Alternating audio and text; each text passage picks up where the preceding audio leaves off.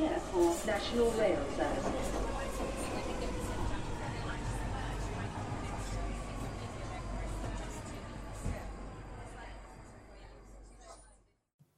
Bine te-am regăsit în stația Londra. Eu sunt Manuel Cheța de la manuelcheța.ro și tu asculti podcastul Un român în Londra. Suntem la episodul numărul 52, unde vorbim despre Brexit, despre chiria și munca în Londra, despre blogul meu și, bineînțeles, despre o mulțime de știri din ultimele două săptămâni. Acest episod de podcast a fost înregistrat în data de 11 iulie 2018 la ora 7.33 în Londra. Bineînțeles, locația exactă nu se va ști niciodată, însă este înregistrare făcută în Londra de un român care locuiește în Londra. Este singurul podcast din diaspora în limba românească, podcast care este ascultat din când în când, cred eu, sper eu, de câte cineva din uh, Parlamentul României și este singurul podcast românesc care vorbește, vorbește despre viața și cultura locului în care stă pentru o perioadă. Respectiv, aflăm despre viața și cultura londonezilor și a britanicilor, plus, bineînțeles, experiențele personale, știri și așa mai departe.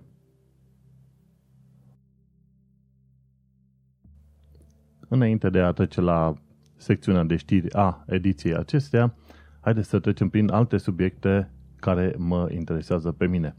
Respectiv, pe 4 iulie 2018 am sărbătorit 8 ani de blog. Pe 4 iulie 2010 scriam primul articol de blog numit, desigur, Hello World și am ajuns acum să am mai bine de 2000 de articole scrise pe blogul de față, dar mai am încă 1500 de articole scrise pe tehnocultura.ro unde poți citi despre științe și educație și alte 1000 și ceva de articole pe techgeek.com care este site-ul meu în engleză și l-am suspendat pe o perioadă. În total, dacă stau să mă gândesc că aș fi putut scrie, cred că vreo 4, 4 Biblii? Nu. Hai să zicem, aș fi putut scrie totuși două Biblii.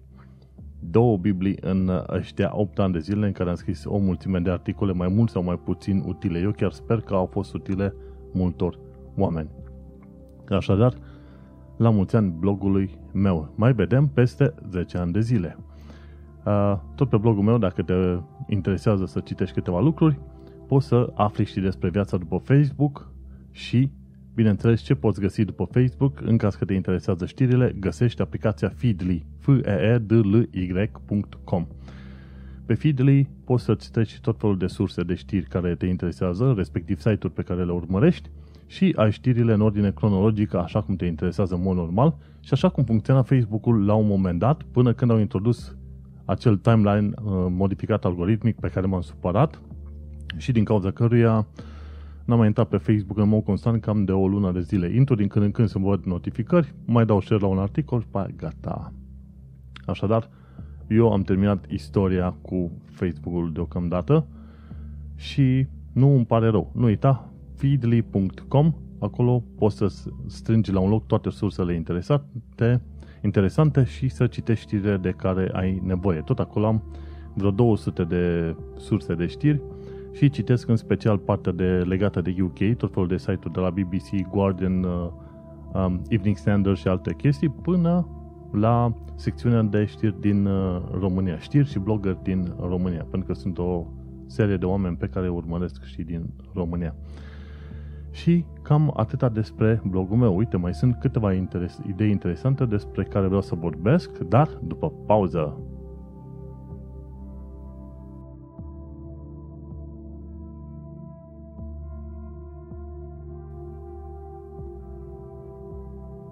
Bine te-am regăsit.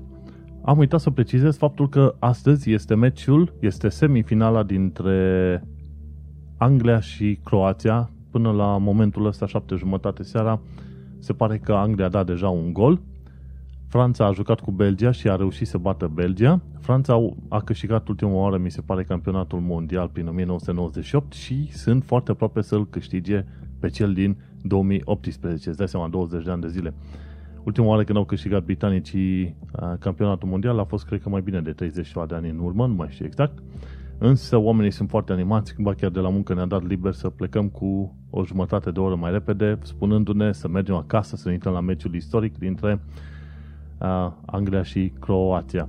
ar fi interesant, ar fi interesant de văzut în finală Anglia și Franța, nu pentru că mă interesează foarte mult sportul și nici n-am să urmăresc, dar Anglia și Franța sunt de secole întregi, ca să zic așa, niște rivali care se mai ciondănesc unii cu alții din când în când, câteodată chiar mai serios și vom vedea acum dacă ajung față în față.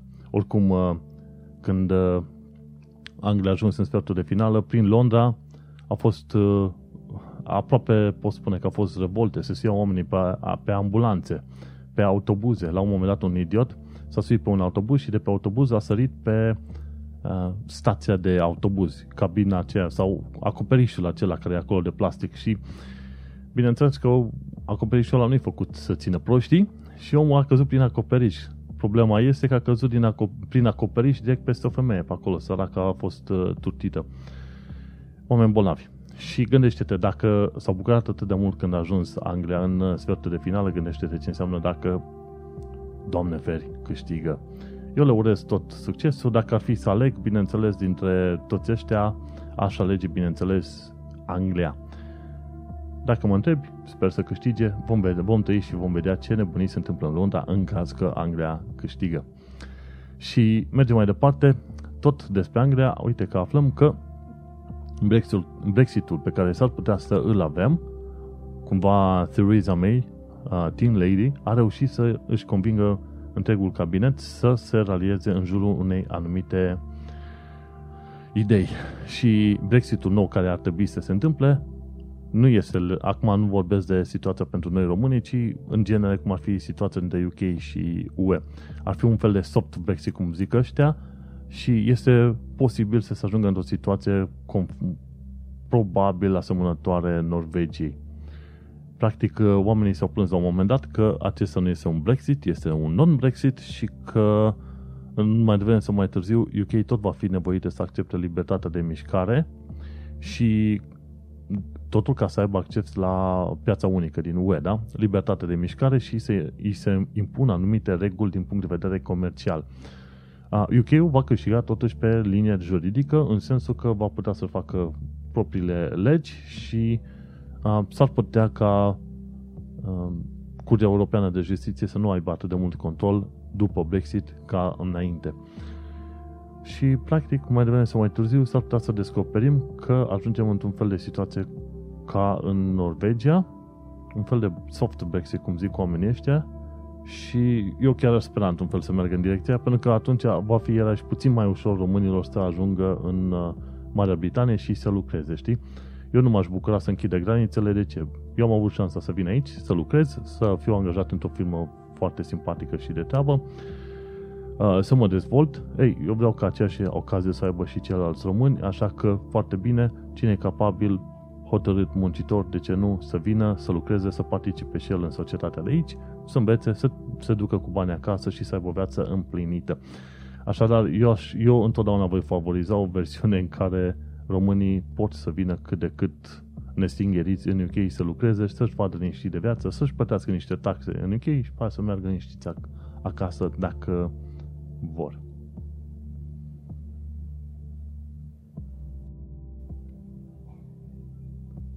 Bineînțeles, realită, realitatea din uh, teren este puțin diferită în sensul că nu foarte mulți români sunt dorni să plătească taxele în Marea Britanie și sunt o parte dintre ei care vin aici, preferă să lucreze la negru, după aia să trimite toți banii cum reușesc în, uh, în România. Una este teoria și alta este practica. Dar uh, aici ajungem la secțiunea de costuri de chirii în Londra și de muncă în Londra. Bun, despre munca în Londra, cele, cei de la londonezul.co.uk au scris Sclav români în UK, cum se poate transforma un vis frumos într-un coșmar?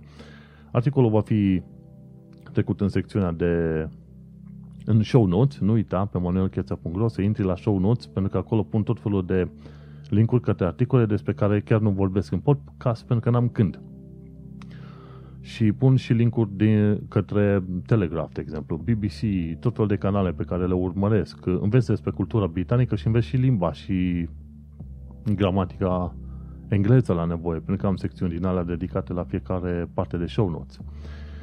Și cum poți să ajungi sclavi în UK? Foarte bine, ești, po- ești păcălit, uh, ești păcălit că găsești că ți se dă un loc bun de muncă și când ajungi în UK ți se confiscă actele, uh, ești plătit prost sau nu ești plătit deloc, tu în mare, oameni care ajung așa în situația asta, nu, nu știu nici măcar limba engleză și nici să îngaime câteva cuvinte cum trebuie, ajung să li se ia actele și lucrează pe bani de nimic sau deloc și sunt tratați câteodată nici măcar nu primesc cum trebuie.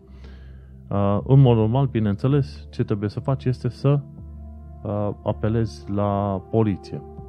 Dacă ai un număr de telefon, dacă ai un telefon la îndemână, fac 112 ca să reușești să uh, cum îi zice, să suni, să suni la să ceri ajutor. Ci că există un uh, modern uh, slavery helpline. Nu știu de ce îi zice modern slavery când este pur și simplu sclavagism în toată regula. Și uh, e cam remurile alea vechi romane de care afli pe la uh, podcastul de istoria lui Dorin Lazar și Sergiu Muteanu, unde vorbesc despre viața sclavilor de pe atunci când uh, existau niște legi specifice, cum că sclavii nu trebuiau omorâți și așa mai departe, dar în schimb sclavii aveau o viață destul de urâtă. Depinde de o epoca și țara în care erai. Și așa ajung și o parte dintre românii noștri, sclavi în toată regula, știi? Și nu știu de ce zice modern slavery, când slavery e slavery și gata, știi? Și e un helpline la 0800 1 de 1 700.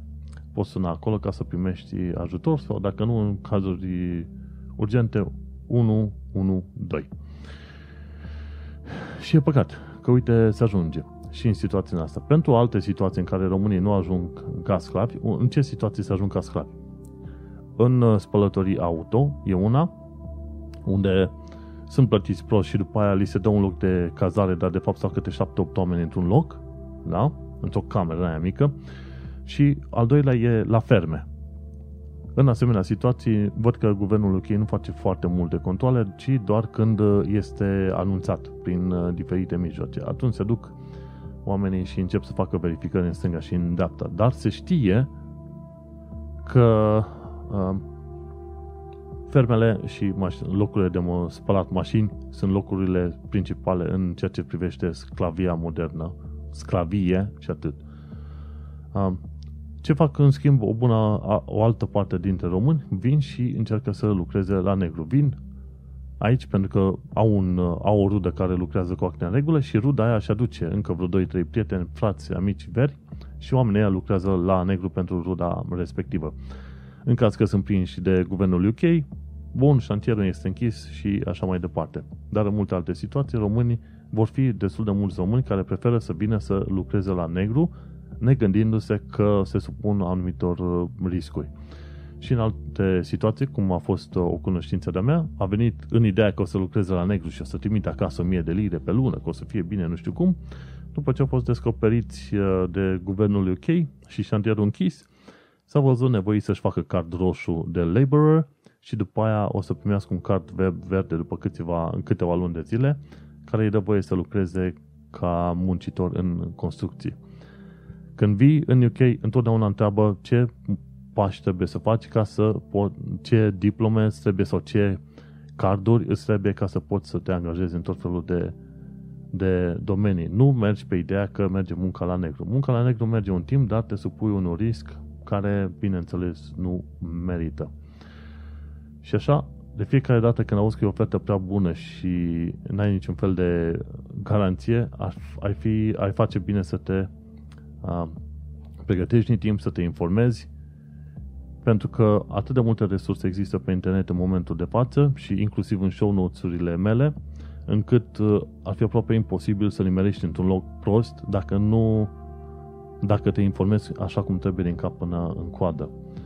Poate uh, viața în UK poate să fie faină, dar poate să fie și foarte urâtă. Și am văzut pe tot felul de grupuri de Facebook că oamenii se plâng că britanicii îi urăsc că britanicii sunt reci, că viața din Marea Britanie este de caca și așa mai departe. Problema este că dacă îți faci toate actele în regulă și lucrezi într-un mediu normal, atunci să știi că viața poate fi chiar uh, frumușică în UK.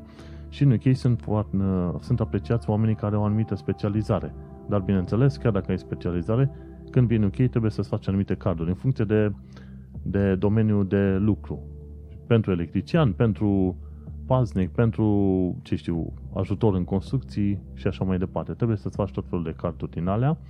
Costurile sunt mici, cursurile țin de obicei cam o zi și îți poți vedea liniștit de viața de muncitor în UK în ideea că odată ce plătești către, uh, către niște taxe către guvern, poți să te bucuri și de serviciul uh, de sănătate la nevoie. Bineînțeles, la urgențe vei fi tratat în orice fel de situație. Dar dacă ai nevoie de un doctor de familie, cum am eu nevoie din când în când, ei bine, acolo intri la probleme și te vei pomeni cu niște facturi primite acasă de nu te vezi. Cine știe. Chiar uh, știam de un caz, un om care a avut uh, problemă, s-a dus la doctor și aia au trimis-o cât? Trebuia 500 de lire sau ceva de genul ăsta. Pentru că omul nu era, nu lucra legal în UK și a avut nevoie de servicii medicale. Așa, trebuie să ai, ai grijă să lucrezi cât se poate de legal. Și mergem mai departe la secțiunea de costul chiriilor în Londra. Și acolo am văzut o chestie, o postare pe un grup, cred că în România, în UK, uh, pusese cineva, uite, ofer chirie în, uh, în camera aceasta, pusese o cameră în care stăteau deja patru oameni dormind pe jos și avea un singur loc o saltea la geam și spunea, ok, 250 sau 280 de lire pe lună ca să ai locul ăla în saltea. Din capul locului îți spun că asta e jecmăneală curată. Nu poți accepta niciodată să stai cu alți 4-5 oameni în aceeași cameră și să plătești și 300 de lire pe lună. Dacă te pune careva într-o cameră cu alți 5, în mod normal, tu n-ar trebui să plătești mai mult de 100 de lire pe lună. Dacă tot e vorba să stai ca șobolanul, atunci să plătești și bani extrem de puțini, ok? Și atunci nu ar trebui să accepti să plătești mai mult de 80, maxim 100 de lire pe lună când stai cu atât de mulți colegi de cameră. Eu am stat în primele șapte luni de zile când am venit aici, în zona Tuting, în sudul Londrei, cu un coleg de cameră, într-o cameră destul de măricică, eu am plătit 300, el plătea 300. Fiecare și avea colțuri și aveam o viață liniștită. Nu ne încurcam unul pe altul și așa mai departe. Dar tot în zona Tuting erau locuri în care stăteau cu paturile etajate, 4-5 oameni într-o cameră, fiecare plătind, ghesuat, tot 300 de lire. Și atunci gândește-te, tot ce ai de făcut să te duci pe Spare Room sau pe Gumtree ca să găsești o chirie în care să stai cu coleg de cameră și să plătești numai 300 de lire, în loc să plătești aceiași 300 de lire, să stai cu alți 4-5 oameni acolo, să le miroși bășinile, picioarele nespălate, mofturile sau cum vorbesc ăștia la telefon sau cum se ceartă între ei pe acolo, știi? Chiar ca șobolanul. Așa că întotdeauna sunt situații în care poți găsi o chirie cât de cât decentă, fără să trebuiască să stai ca șobolanul și să dai o tonă de bani din, uh, din buzunar. Pentru alți oameni care lucrează, ce știu eu, pe joburi puțin mai bunicele, cum ar fi, să zicem, inginer, electrician și așa mai departe, poți să te duci să-ți cumpere, să-ți iei o cameră în chirie. În zonele 3, în zona 3 deja cred că poți găsi 350, 400, spre 500 de lire. Poți să găsești o cameră numai pentru tine, o cameră într-o casă sau un apartament. În zona 2, dacă te duci, găsești mai bine. La, găsești o, o cameră mai frumușică, dar la undeva te urci până la 650, poate 700 de lire, poate chiar 750 de lire, ca să stai în camera respectivă, dar știi că măcar stai confortabil, nu, nu împarți camera cu nimeni și ai o viață, să zicem, cât de cât decentă. Chiar nu are rost să pleci din România, în care, în mod sigur, ai avut o viață decentă, să vii în UK, să, stai, să ai o viață de șobolan, ca mai apoi să urăști UK-ul pentru faptul că tu nu ți-ai făcut niște planificări din timp. Și cam atâta este ideea. Costurile în UK sunt foarte scumpe, dar sunt și metode prin care poți să supraviețuiești. Cum am zis, plătești cu un singur coleg de cameră, fiecare 300 de lire și îți vezi liniștit de viață. Când auzi de oferte din alea în care trebuie să stai cu mai mult de un coleg pe cameră, evitele ca, cum, cum să zic, fugi de ele ca dracu de tămâie. Pentru că oricum nu are rost să lucrezi cu asemenea oameni și viața și sănătatea ta mentală costă puțin mai mult decât atâta.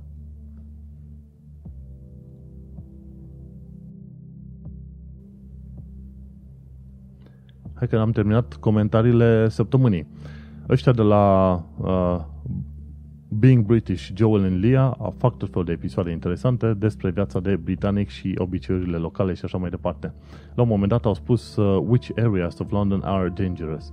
Chestia este că ei la final au spus că nicio zonă nu este chiar așa de periculoasă. Ei, adevărul este că sunt zone mai mult sau mai puțin periculoase. Sunt zone periculoase pentru că, pe de o parte, uh, au o concentrare, concentrație mare de proști pe metru pătrat și sunt alte zone periculoase pentru că sunt zone bogate și vin alții să fure sau să te tâlhărească în zonele respective. Dar în genere, ei, ei Londra, Londra să zicem că e seamănă ca o roată foarte mare, ok? 50, cu raza, cu diametru de vreo 50 de km, ca să te gândești așa, o roată enormă cu un diametru de 50 de km în care sunt puși 9 milioane de oameni. Împarți roata asta în patru, ca pe o pizza, și atunci urmărește regula asta. Vestul întotdeauna este de preferat estului, nordul întotdeauna este de preferat sudului. Și atunci când uh, descoperi uh, la un moment dat și pe, m-am uitat la un moment dat și pe harta infracțiunilor și criminalității în UK și unde s-au întâmplat cele mai uh, nasoale evenimente, respectiv omoruri, atacuri între găși și așa mai departe, zonele fierbinți sunt estul Londrei, nordul Londrei și sud-estul Londrei. Și atunci, uitându-le, uitându-te la astea, dacă ai bani și îți permiți, de preferat să stai undeva în sud-vest, vest sau nord-vestul uh, Londrei. Uh, zonele cele mai uh, neplăcute, ca să zic așa, sunt undeva în estul Londrei, cum, cum alegi? Stratford, Ilford, Dagenham, Barking, Eastham. Cam astea sunt, zone, sunt zonele, să zicem, puțin mai sărace, găsești chirii mai mici, însă infracționalitatea este mai mare și, de fel, atrage și o mulțime de oameni proști pe metru pătat. La fel sunt și anumite zone din nordul Londrei, mi se pare că Enfield este uh, oricum te duci undeva de la Wilston Green, undeva două mile mai la nord și prin zona aia iarăși este o zonă destul de periculoasă. În sud-est, Croydonul este mai periculos și atunci mai sunt, bineînțeles, alte zone în care te poți muta să stai liniștit. În principiu, în zona 2, care înconjoară frumușel centrul Londrei, în zona 2 este relativ uh, ok. În zona 3 este mai puțin de dorit. În zona 3 este, să zicem, ok dacă ești în vestul Londrei. Da? Și așa mai departe. Chiriile, bineînțeles, și viața este mai simplă și mai simpatică dacă ești undeva în afara Londrei, dar aia este o altă discuție. Cei de la Joel în Lia nu sunt tocmai sinceri când spun că nu este ok peste tot unde mergi. Da, este ok să zicem în timpul zilei. Dar dacă tu lucrezi până mai târziu și ești femeie și trebuie să vii înspre casă pe la ora 10 noaptea, îți și mie cât de bine te simți într-un cartier din estul Londrei, comparativ cu un cartier din centrul Londrei, din vestul Londrei, sau de pe zona 2, ca de exemplu. Așadar, când îți cauți chirie, caută să eviți estul și nordul uh, îndepărtat așa al Londrei sau sud-estul uh, Londrei. Mergem mai, mai departe, uite, aflăm o chestie interesată că un român a primit 225 de ani de închisoare pentru, uh, cum îi zice, bine, el va sta 30 de ani de zile la închisoare. Numai că ce s-a întâmplat, uh, el a făcut, mi se pare, uh, înșelătorii. Știi? A avut și pedepse anterioare, au, au aplicat pedepsa cea mai grea și au aplicat un spor de trăime din totalul celorlalte pedepse stabilite. Știi? Deci omul a avut pedepse anterioare, a aplicat și un spor de, de o trăime din pedepsele stabilite și s-a ajuns la 270 de, la, la 225 de ani de închisoare. Bineînțeles că omul va sta pedepsa maximă în România, adică de 30 de ani de zile de închisoare. Și pentru ce este? Să mă că știu că era undeva pentru tot felul de chestii legate de uh, cum îi zice de înșelătorii, ceva de genul ăsta, știi? Înșelăciune în perioada 2006-2011. Uite, am găsit în 17 dosare penale a fost găsit vinovat de înșelăciune în, uh, în perioada 2006-2011.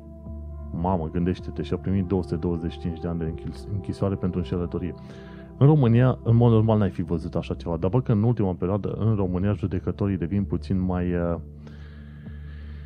uh, devin mai uh, îndrăzneți Înainte n-ai fi auzit de pedepse atât de enorme, dar uite că cei de la Mediafax ne-au informat că omul nostru a primit 225 de ani de zile, pe numele lui Ovidiu Rusu, da? 225 de ani de zile pentru 17 dosare penale de înșelăciune. Ui, tot la lucruri interesante sau poate într-un fel plăcute, uite ce aflăm, canalul Biographics al lui Simon Whistler, a un american, a făcut uh, biografia lui Vlad the Impaler, The Real Life Dracula. Și a făcut uh, cât? 20 de minute.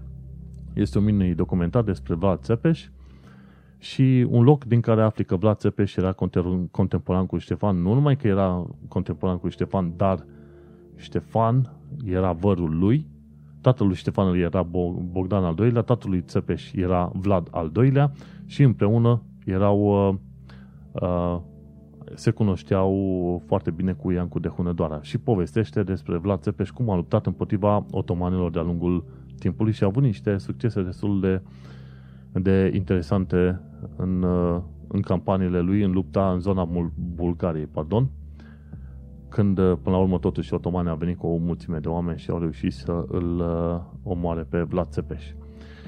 Dar uite că niște străini au ajuns să facă o biografie despre un domnitor român și documentarul este super fain, am, să, am să-l pun în show notes și e fain să-l vedem și noi din cap până în coadă. Treaba este că aș fi vrut să văd în România asemenea lucruri. Pe partea de istorie este George Damian care scrie și mai avem uh, un podcast numit Podcast de Istoria lui Dorin Lazar și Sergiu Moteanu. Cam asta este, cam asta două sursele cam urmăresc în ceea ce privește istoria. Mai e Romania Military, Military care mai vorbesc din când în când pe, de, pe, pe linii de asta de istorie, dar ei vorbesc pe linie de istorie recentă. Dar uite ce chestie faină au făcut alții și ar fi fain să avem și în România tot mai multe canale și site-uri care se ocupă și de educație și să facă uh, educația combinată pu- puțin cu entertainment. E, e ceea ce numesc eu edutainment sau infotainment. Ai entertainment și educație și informare în același uh, loc. Felicitări lui Simon Whistler pentru Vlad the Impaler, The Real, the Impaler, The Real Life Dracula. Și o altă chestie care au fă, făcut-o faină, uite, este de la BBC, e Computer Literacy, Literacy Project 1980-1989. Între 80 și 89, BBC a avut un program în care o emisiune în care învăța pe oameni ce e calculatorul, cum se lucri cu el, tipuri de componente și așa mai departe.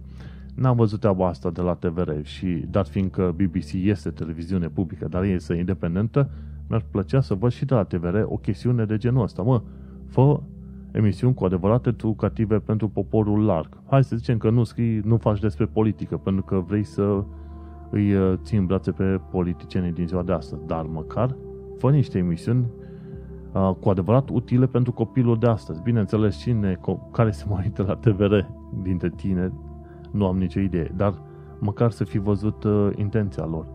Și bineînțeles, nu trebuie să uiți la TVR pe TV, poți să pui toate emisiunile alea pe YouTube și așa tot omul și tot copilul să urmărească niște emisiuni super faine la TVR. Păcat că nu sunt, așa mi se pare că la TVR2 ar fi fost o emisiune de știință și nu mai știu ce altele ar mai fi. Păcat. Dar uite că BBC are Computer Literacy Project 1980-1989. Bravo lor!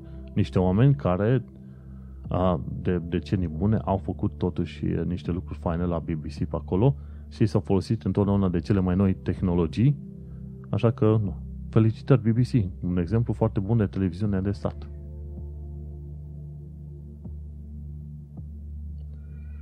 Haideți să urmărim acum și știrile din ultimele două săptămâni, știri pe care le voi pomeni, bineînțeles, din Evening Standard – Ibn Sina îl văd undeva fi centru stânga, ca să zic așa, ca orientare. Oricum, uh, mie mi se pare că este o sursă credibilă, mai ales că are cât 280 de ani de zile de când există ziarul ăsta.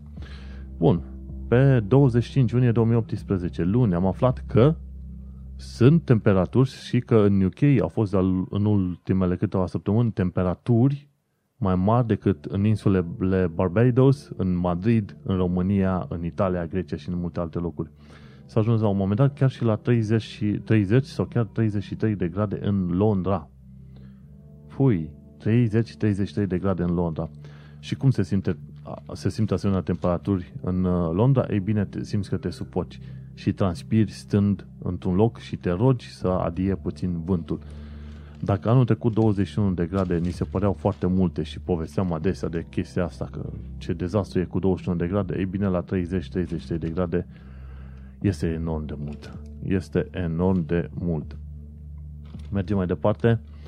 Uh, uite că în Londra, cei, uh, cei din Londra pregătesc hărți online ale orașului în care poți să dai timpul înapoi și să vezi cum arătau anumite zone în urmă cu 100, 200, 3 sau chiar 500 de ani de zile. zile. Pe toate hărțile astea sunt puse cumva una, unele peste altele și cum dai înapoi în timp, în uh, programul respectiv, reușești să vezi uh,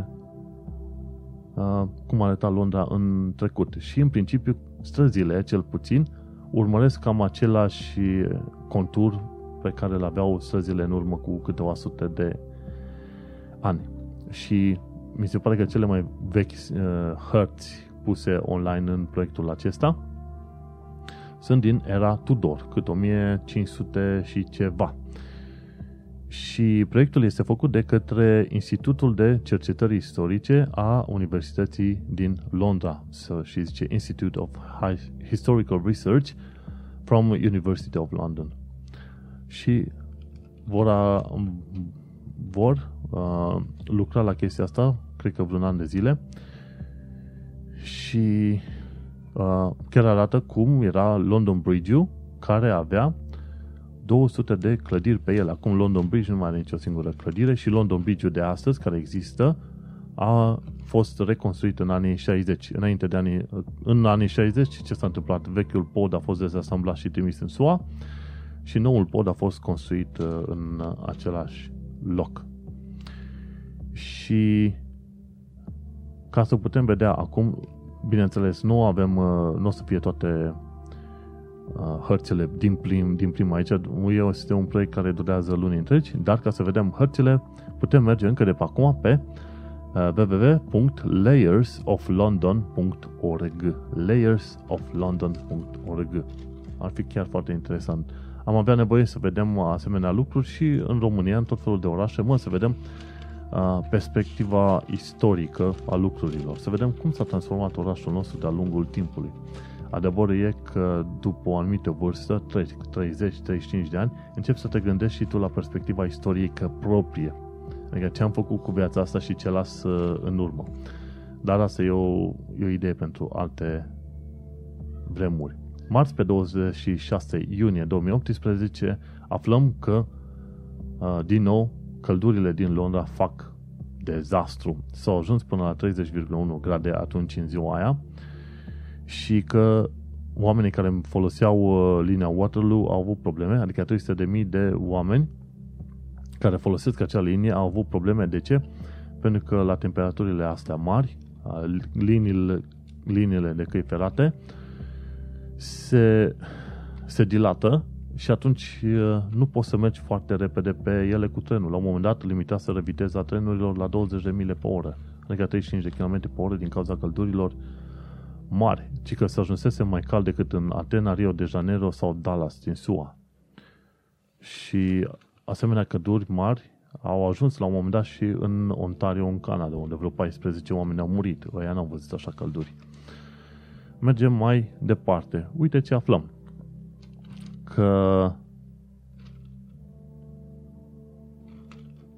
J.K. Rowling are o campanie în asta de strângere de fonduri și în zona în zona Tate Modern e la Tate Modern sau nu? A, nu, în zona bisericii St. Paul's ce se întâmplă are, a, pe chiar de la Millennium, cum te duci de la Millennium Bridge către St. Paul's, sunt nouă bețe din astea magice de 9 metri înălțime cu lumină la capăt. Acestea se vor vinde la licitație, iar uh, scritoarea J.K. Rowling speră să strângă suficient de mulți bani să ajute o mână de copii de la orfelinatele din uh, Londra. Este foarte fain că J.K. Rowling, cea care a scris Harry Potter, da, uh, se implică în tot fel de campanii în asta în care ajută copiii uh, prin banii strânși, vorba aia. Ea e și celebră și Harry Potter, Daniel Radcliffe, uh, Radcliffe cred că asta e numele lui, el a avut școala chiar în zona aia, în zona bisericii St. Paul's. Foarte fain filmele, foarte faine filmele cu Harry Potter. Mergem mai departe. Pe 27 iunie 2018, miercuri, ce aflăm? Aflăm că s-ar putea să se genereze o criză în Uniunea Europeană sau pe toată Europa de 29.000 de miliarde după Brexit. Se pare că băncile din UK și cele din uh, Uniunea Europeană n-au reușit să, să pice la un acord privitor la modul în care vor face tot felul de tranzacții după Brexit și cică uh, guvernatorul băncii din uh, băncii engleze Mark Carney spune că ar putea s-ar putea genera o criză mare de 29.000 de miliarde de lire. Bine, termenul folosit de aici 29 trillion. Dar uh, noi folosim sistemul lung, lung, în care noi avem milioane, miliarde și așa mai departe, iar ei au 29 uh, de trillion, american sau britanic nu este 29 de trilioane ale noastre. La un moment dat probabil o să explic care este sistemul scurt și sistemul lung al numerelor uh, mari, dar în principiu noi folosim sistemul lung, adică 1 milion la puterea 1, 2, 3, iar uh, britanicii și americani folosesc sistemul scurt, 1000 la puterea 1, 2, 3, 4 și așa mai departe. Și vei descoperi că 29 de trilioane americane sunt de fapt 29 de mii de miliarde românești. Oricum, de mii de miliarde în termeni românești de lire. Ah, și acum treaba este ci că sunt o serie de contracte care nu au fost finalizate și de care depinde sistemul financiar. Acum nu știu ce să cred, nu sunt uh, finanțist, uh, dar uh, n-am văzut, vorbindu-se mai mult despre presupusă asta criză de 29.000 de miliarde, dacă nu ies niște contracte bine. N-am nicio idee. Uh, așa, mergem mai departe. Uh, Victoria Whitlock, de la, de la secțiunea Homes and Property, scria pe, în Evening Standard, miercuri pe 27 iunie, faptul că proprietarii nu, nu este bine ca proprietarii de case, landlords să fie obligați să verifice dacă chiriașii lor au dreptul de a locui în, în UK uh, sau nu. Încă din 2016 a apărut o, o, o lege prin care atunci când uh, landlordii dau în chirie, ei trebuie să și verifice dacă persoana către care dau în chirie are dreptul de a locui sau de a fi în UK, uh, știi? În modul ăsta, ei, Home Office încearcă să blocheze accesul la chirii oamenilor care teoretic ar fi în UK în mod ilegal. Dar asta a dus la o serie de alte probleme și respectiv ce te faci cu studenții sau oamenii care au venit pe vize și viza le expiră undeva la mijlocul contractului de, mun- contractului de chirie. Ce se întâmplă? Proprietarul este obligat să îi dea pe oameni afară sau ce se întâmplă? Și într-un mod interesant, dacă, de exemplu, tu ai venit cu viză în UK, da? Și viza ți-a expirat după o lună, la o lună după ce uh, contractul a fost uh, încheiat, adică după ce ai deschis contractul de închiriere, e bine, proprietarul nu este obligat și nu e treaba lui să te verifice decât la finalizarea unui an de la începerea contractului. Așadar, chiar dacă ți-a expirat viza, tu ai putea să stai liniștit acolo pentru că proprietarul nu este obligat să-ți verifice viza imediat ce a expirat. Mergem mai departe. Pe 28 iunie, joi, aflu că Kylie Minogue vine în concert în Londra. Și când va avea concertul? Pe 26 și 27 septembrie la O2. O2 este în apropiere de Canary Wharf, de fapt peste râu, și atunci o poți vedea pe Kylie Minogue de aproape. Mergem mai departe. British Petroleum, un fel de Petrom, dar britanic, vrea să uh, pună puncte de electrice de încărcare în toate benzineriile. Și mi se pare că a făcut un uh, târg cu de 130 de milioane de lire cu firma ChargeMaster. Așadar, uh, ChargeMaster va pune stații de încărcare de 150 de kW în fiecare, în, uh, cum îi zice, aproape în fiecare benzinărie din Marea Britanică, Marea Britanie, pardon. Ci că prin, uh, până în 2040 BP uh, estimează că vor fi 12 milioane de mașini electrice în UK și în momentul de față, ci că ar fi numai undeva pe la 135.000-150.000 de mașini electrice în UK.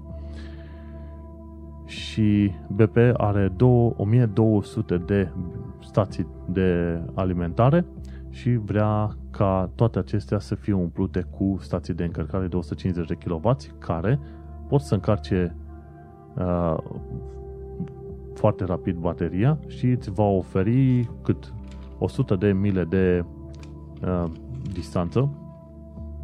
Poți să șofezi pentru 100 de mile și încărcarea asta se va face în 10 minute. Cât bei o cafea, ai încărcat mașina în așa fel încât să poți merge liniștit încă 150 de kilometri. Uh, este o idee foarte bună. Aș vrea să văd treaba asta și la Petrom și în tot felul de stații de alimentare din România. Mergem mai departe. Ce aflăm? A, da. Aflăm că Tom Cruise este nemuritor. Adică, nu știu, la vârsta care ar trebui să aibă acum cât 60 de ani, 70 de ani, i-a făcut asta niște cosmetici, l-au uh, vopsit în cap și pare ca nou. Uite-te că de pe 25 iulie vom vedea în Londra Tom Cruise Mission Impossible Fallout, cel mai nou episod de la Tom Cruise. Felicitări!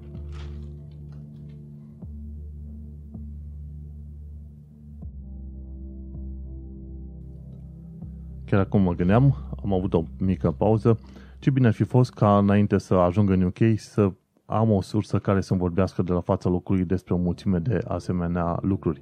Am urmărit o serie de canale, cred că la un moment dat erau vreo 3-4 canale de, de vlogărițe, dar în majoritatea timpului vorbeau despre chestii de beauty și alte chestii de genul ăsta și prea puțin despre viața în UK, care sunt pașii efectivi pe care trebuie să-i faci când te muți aici și la ce să te aștepți. Ei bine, uite-te că ai podcastul Un Român în Londra cu show notes, 50 și ceva de episoade, 50 ceva de ore de conținut și mii și mii de linkuri către tot felul de materiale despre care am discutat de-a lungul timpului. Mergem mai departe cu știrile. 25, 23.000 de clienți de la Fortnum, Fortnum și Mason au uh, și-au uh, văzut datele furate de către hackeri.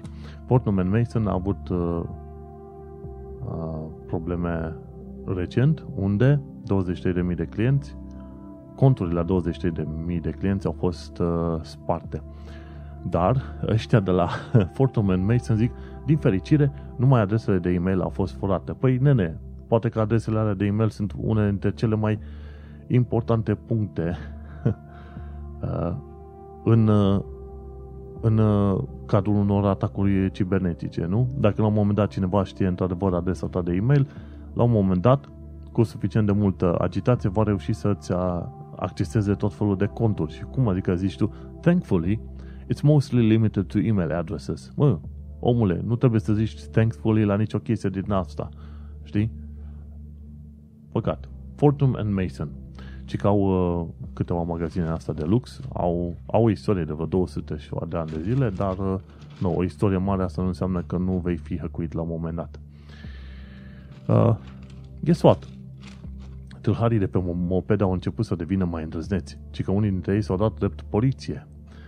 Ce s-a întâmplat? Uh, vinerea cealaltă, bine, dacă pe 2 iulie, luni, era vinerea trecută? Da, a, unde? 29 iunie, nu? Pe 29 iunie uh, uh, câțiva, vreo doi din ăștia de pe mopede s-au dat a fi de polițiști, au oprit un taxiu și au spus să verifice uh, uh cum îi zice, a spus să verifice documentele mașinii și a pasagerilor. Dar când oamenii s-au uitat la ei și le-au cerut, ok, identificați-vă voi ce sunteți, ce polițiști sunteți pe nume, ăștia au fugit. Și atunci oamenii au sunat la 999 și uh, au raportat uh, infracțiunea asta.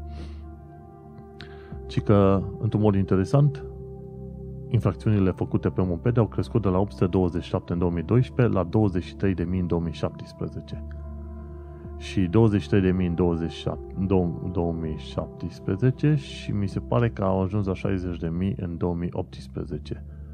Mopedele astea sunt foarte versatile, se pare.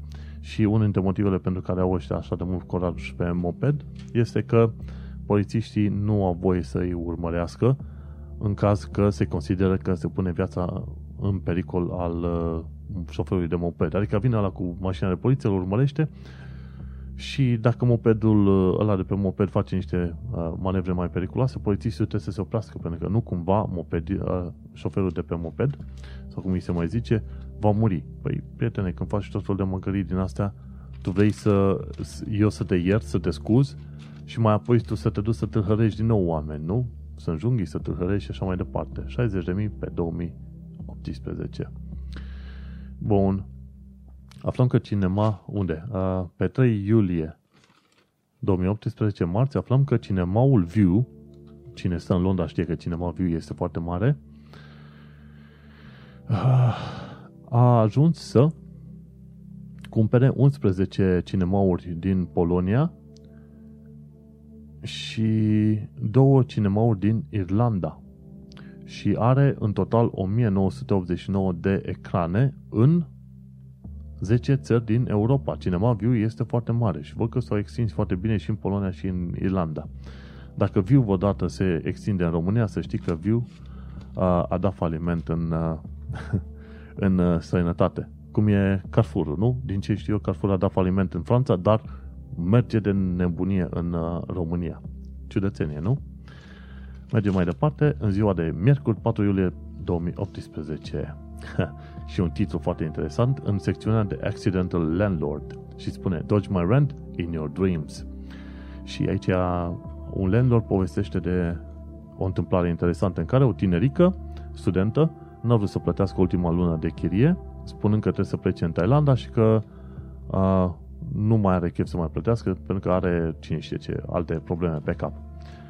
Și într-un mod interesant, în UK când, când îți faci chirie legală cu contact și ce vrei tu, în funcție de situație, dacă ești student, tu trebuie să, no, să specifici un garantor, respectiv părintele tău, nu?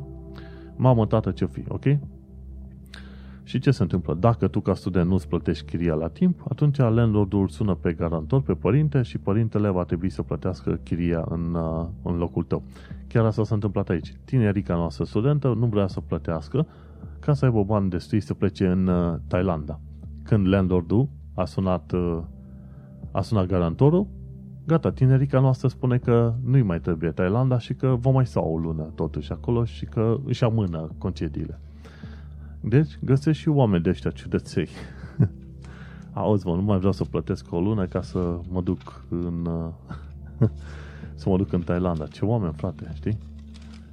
Chiar dacă vorbim de UK ca o țară foarte bine pusă la punct, totuși găsești și, și pe aici șarlatani. Ce aflăm? Marți, pe 5 iulie 2018, aflăm că, sau eu am aflat, că NHS, sistemul de sănătate britanic, are 70 de ani. Adică în data de 5 iulie 2018, Sistemul de sănătate britanic, NHS, împlinește 70, a împlinit 70 de ani. Și este foarte interesant că este unul dintre cele mai moderne sisteme de sănătate care este înclinat către tehnologie și știință și uh, te poți bucura că ești pe mâini bune. Bineînțeles, și acolo depinde de cine mai nimerești, dar în genere, că e să compar România cu Marea Britanie, Aș putea zice că dacă în România te duci la spital și nici nu știi dacă mai ești viu, în Marea Britanie totuși te poți gândi că oamenii ăștia depun un efort, tehnologie și bani în, în, în ideea de a te scăpa cu viață. Mergem mai departe. Și că într-un articol foarte interesant care spune așa cât de mari sunt pisicile Britaniei.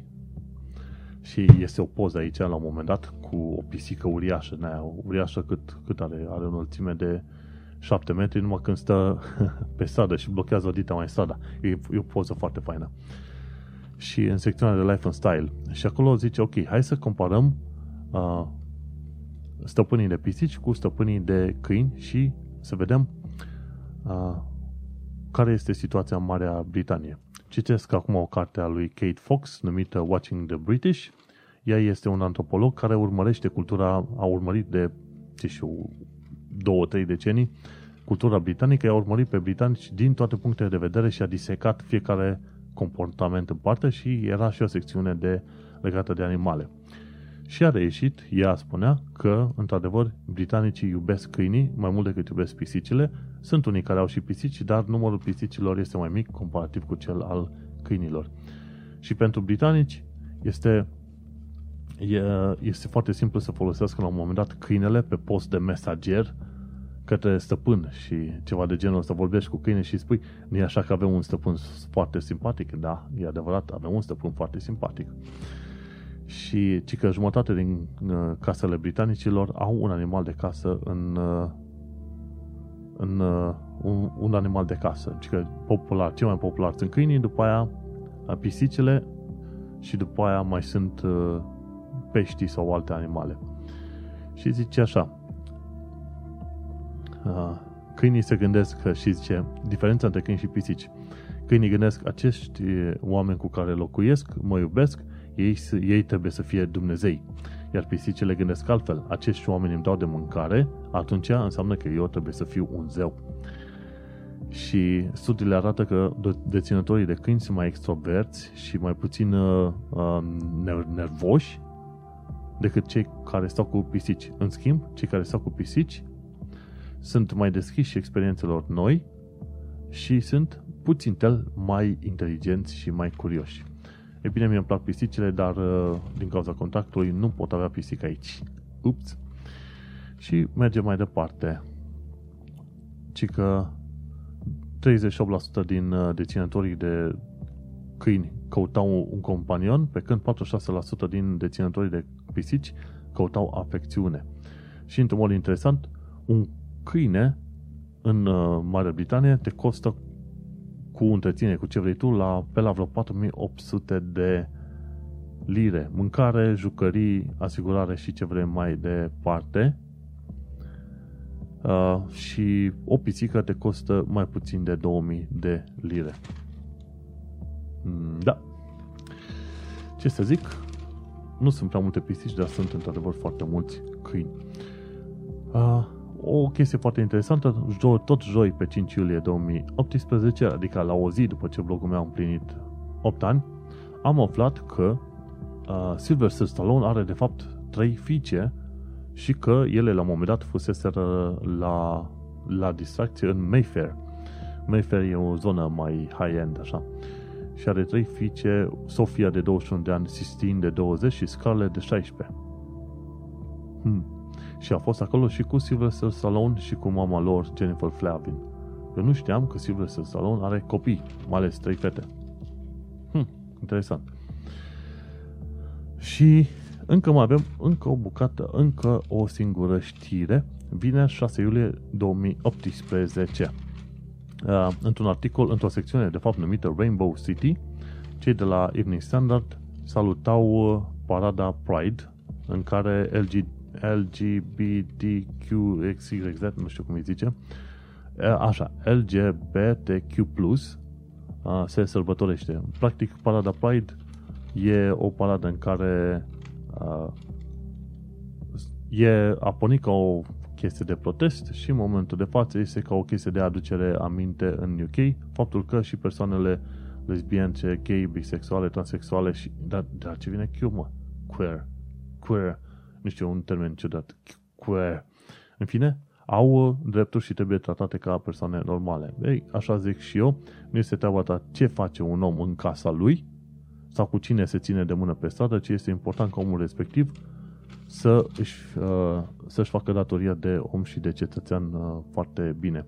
Tot fel de motive din astea că ăștia gay, lesbian, trans n-au trebuie considerați puțin mai jos decât oameni. Astea sunt chestii pe care le văd în special învățate în societăți mai retrograde și în, în societăți în care religia este la putere.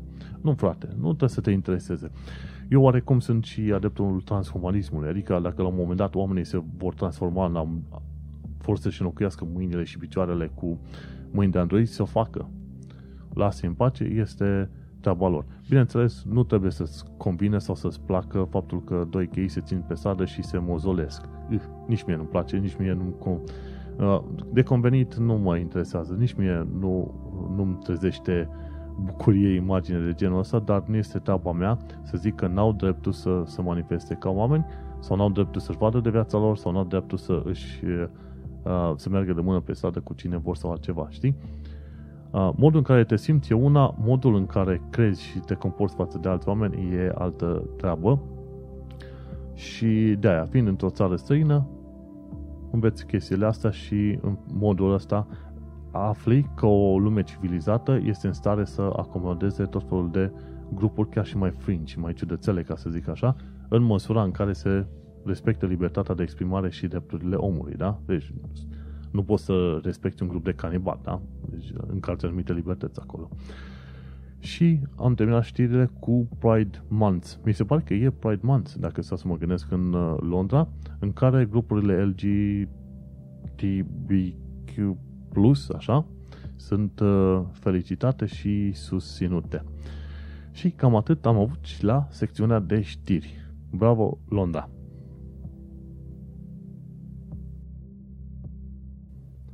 Au fost multe știri, am vorbit foarte mult, de felul meu nu vorbesc așa de mult și așa de repede, însă sper că ai reușit să înțelegi câteva idei, sper să fi creat un mic context cultural în care să înțelegi ceea ce se întâmplă pe aici în Londra în momentul de față și care sunt așteptările pentru români. Am vorbit despre Brexit, despre chiria și munca în Londra, despre blogul meu care am plinit 8 ani de zile, felicitări, și despre o serie de știri din uh, Londra. Eu sunt Manuel Cheța de la manuelcheța.ro Tu ai ascultat podcastul Un român în Londra. Acesta a fost episodul 52 și noi ne auzim pe data viitoare. Pa!